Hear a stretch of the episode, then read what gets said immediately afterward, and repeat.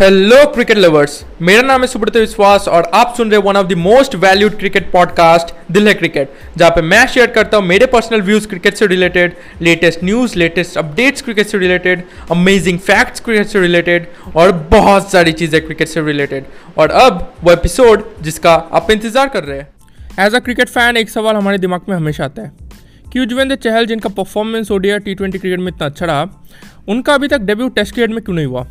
ये सवाल आपके दिमाग में भी कभी ना कभी आया ही होगा और मेरे दिमाग में भी आया था ओके तो इसको लेकर अगर आप गूगल पे सर्च करोगे तो आपको आंसर्स मिलेंगे नहीं।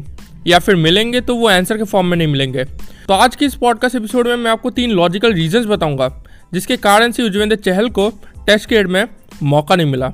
और ये रीजंस इतने लॉजिकल हैं कि आपको लगेंगे कि यार टेस्ट क्रिकेट में अगर युजवेंद्र चहल को अभी तक मौका नहीं मिला तो कहीं ना कहीं इनमें से किसी रीज़न का पीछे हाथ होगा। ओके? तो बिना देरी के आइए इस पॉडकास्ट एपिसोड को शुरू करते हैं। तो देखिए रीज़न नंबर वन जो है, वो है कि good performance by the existing spinners okay? इसका मतलब ये है कि अभी इंडियन टीम में दो स्पिनर्स खेल रहे हैं, जिनका परफॉर्मेंस इंडियन टीम के लिए ओवर द ईयर्स काफ़ी अच्छा रहा है। और सिर्फ़ परफॉर्मेंस ही नहीं, इन दो प्लेयर्स को टेस्ट क्रिकेट में काफ़ी एक्सपीरियंस भी है। मैं बात कर रहा हूँ रविचंद्रन अश्विन और रविंद्र जडेजा के बारे में। रविचंद्रन अश्विन को अगर मैं टेस्ट क्रिकेट का लेजेंड कहूँ तो गलत नहीं होगा। ओके और रविंद्र जडेजा की अगर मैं बात करूँ तो रविंद्र जडेजा का परफॉर्मेंस इंडिया के लिए टेस्ट क्रिकेट में हमेशा से ही अच्छा रहा है और प्लस वो बैटिंग से भी एक सपोर्ट प्रोवाइड करते हैं। ओके तो अगर आपके पास दो ऐसे स्पिनर्स हैं, जिनका परफॉर्मेंस इंडिया के लिए हमेशा से ही अच्छा रहा तो उन्हें प्लेइंग इलेवन से हटाना एक समझदारी भरा डिसीज़न नहीं होगा। ओके तो ये पहला रीज़न है जिसके कारण से युजवेंद्र चहल को अभी तक टेस्ट क्रिकेट में चांस नहीं मिला। जो दूसरा रीज़न है, वो है स्पेशलिस्ट स्पेशलिस्ट एंड स्पेशलिस्ट इसका मतलब ये है कि जो अभी प्रेजेंट इंडियन टीम है under the leadership of Virat Kohli वो हमेशा हर फॉर्मेट में उसके स्पेशलिस्ट को खिलाने के लिए देखती है।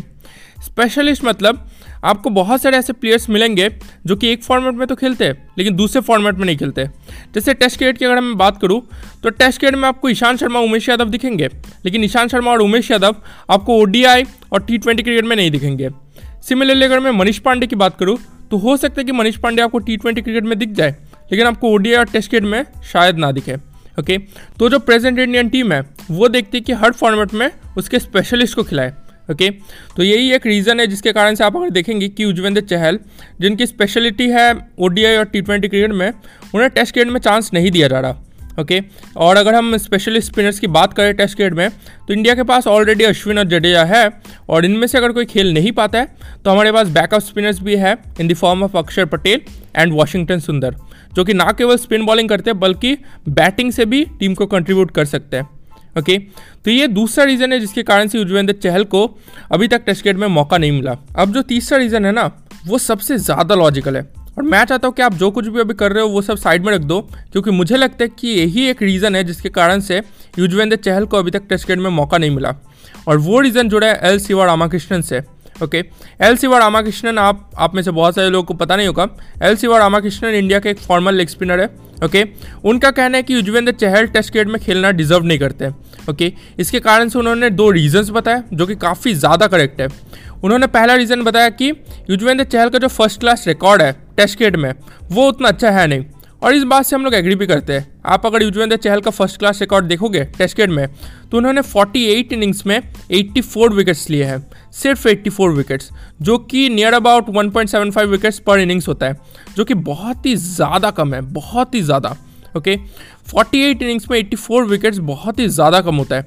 ओके तो इसी कारण से युजवेंद्र चहल का टेस्ट क्रिकेट खेलना डिजर्व भी नहीं करता।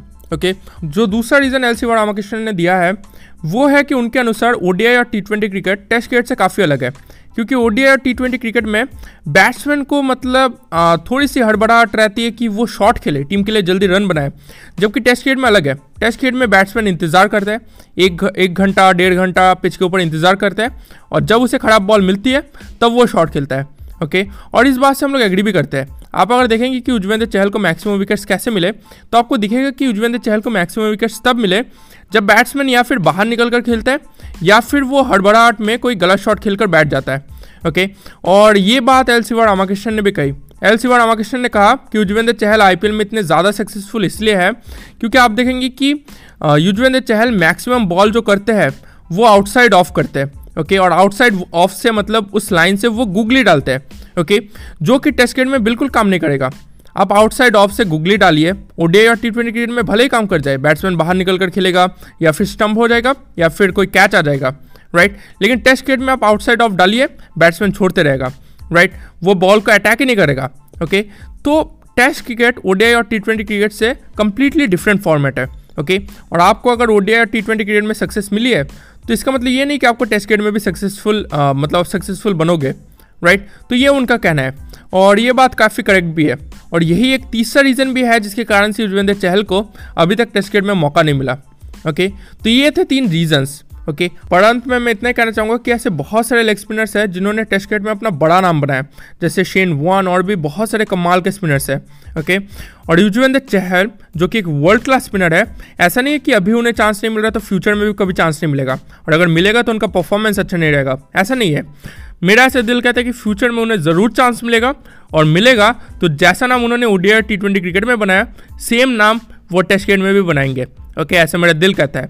ओके तो बस इतना ही था आज के इस पॉडकास्ट एपिसोड में। आई होप कि आपको ये पॉडकास्ट एपिसोड बहुत ही ज़्यादा पसंद आया होगा इन्फॉर्मेटिव लगा होगा। अगर लगा होगा तो अपने दोस्तों के साथ ज़रूर शेयर कीजिए। आप मुझे फॉलो भी कर सकते हैं इंस्टाग्राम और फेसबुक पे at the rate Dil cricket पर, या फिर आप किसी भी प्लेटफॉर्म पे सुन रहे आपसे मुलाकात होगी और एक अमेजिंग पॉडकास्ट एपिसोड में, क्योंकि दिल में है क्रिकेट इसीलिए दिल क्रिकेट धन्यवाद।